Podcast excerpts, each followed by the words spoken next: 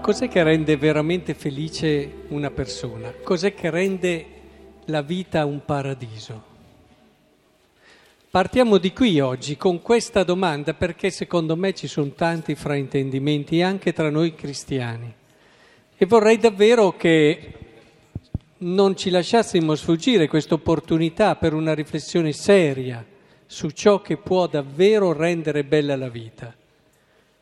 Perché lo diciamo, magari lo sappiamo anche, però nel concreto poi ci lasciamo sedurre più da cose che non sono la vera felicità. Abbiamo sentito che il Verbo si è fatto carne, ma non è solamente un atto di, così, immaginate un re che concede al suo suddito di ma sì, vengo a vedere com'è casa tua, quasi un atto di, non so come dire, di benevolenza, di... No, non è solo quello. Dio si è fatto carne perché questa carne, cioè la nostra condizione umana, è qualcosa di bello. E tutte le cose che Dio fa, nelle quali entra, sono cose belle. E grazie a Lui anche noi possiamo riscoprire in questa carne, in questo essere uomini e donne, qualcosa di bello. È importante allora che cambiamo un po' certi criteri.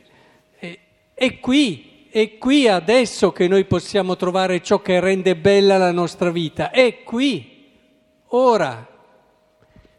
E il paradiso lo gusterà solamente chi ha imparato a gustare la vita. Teniamolo presente questo, perché a volte c'è invece questo qui ha sopportato, poi dopo verrà che ha prestato il fianco a tanti filosofi atei, quasi a dire: ma chi è sto Dio? Invece, e soprattutto anche a certe visioni che trascuravano la dimensione sociale dell'impegno dei cristiani, dei credenti nel mondo, quasi che, vabbè, sopportate, tanto poi dopo c'è il paradiso. E questo, il cristianesimo, parliamone.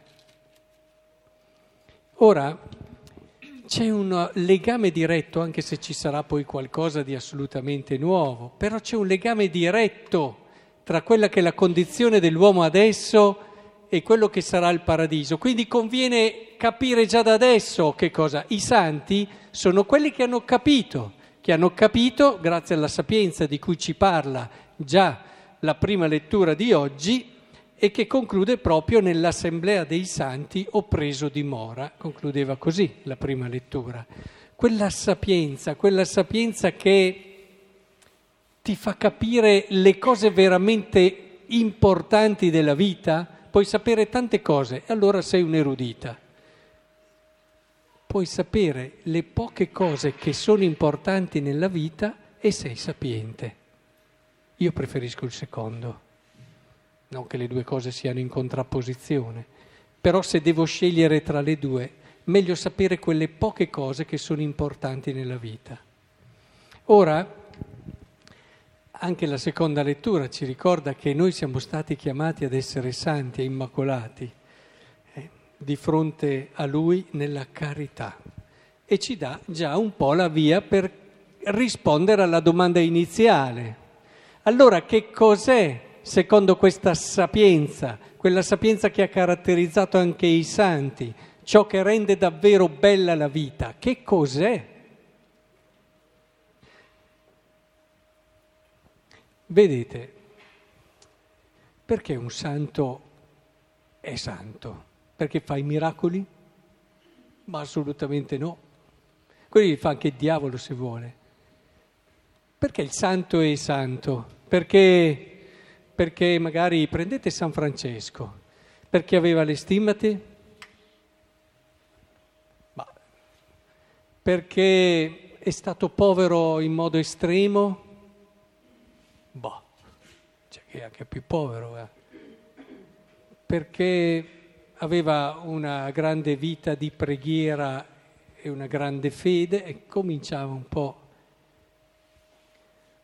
ma perché è entrato nella sapienza della vita e ha fatto la cosa più importante che c'è, cioè capire che nella vita, ed è famosissimo quello che ci ha insegnato, noi dobbiamo cogliere il vero bello che c'è, che sta nel capire che la felicità spesso è dietro a quell'angolo dove tu non te l'aspetti. La vera felicità della vita è là dove nessuno la va a cercare. È sempre così nella vita. Vogliamo essere felici o ci accontentiamo di roba sintetica e allora le troviamo ovunque, ce le propone chiunque, quelle felicità lì, che vanno e non vanno, che dobbiamo temere perché chissà, speriamo che incrociamo le dita che rimangano. Oppure c'è la felicità quella vera e quella lì spesso è là dove non te l'aspetti e che è legata all'amore. Guardate, di gente che ha tutto e più di tutto, ma che non è felice. Ne abbiamo ovunque. Salute, tutto il resto. Ovunque. La felicità è legata al poter amare e quello lo puoi fare anche se sei in un letto, bloccato, malato. Anche lì tu puoi essere felice se entri in questa logica. E noi troppo spesso diciamo, ma insomma, anche l'impegno sociale a volte è stato frainteso. Noi non dobbiamo rendere ricchi chi sono i poveri, poi dopo facciamo un bella girandola e si è visto che chi era povero è diventato ricco e poi è diventato come i ricchi di prima. Non dobbiamo creare questo. La vera crescita sociale del mondo la si fa nel dare all'uomo la libertà di poter arrivare a capire, a vivere la vita nel modo più vero. A volte non c'è quello e dobbiamo dargliela a tutti questa possibilità di capire la vita, di magari avere tanto e poterlo condividere e darlo a chi ne ha meno, perché capisce che alla fine è più contento, ma è più contento.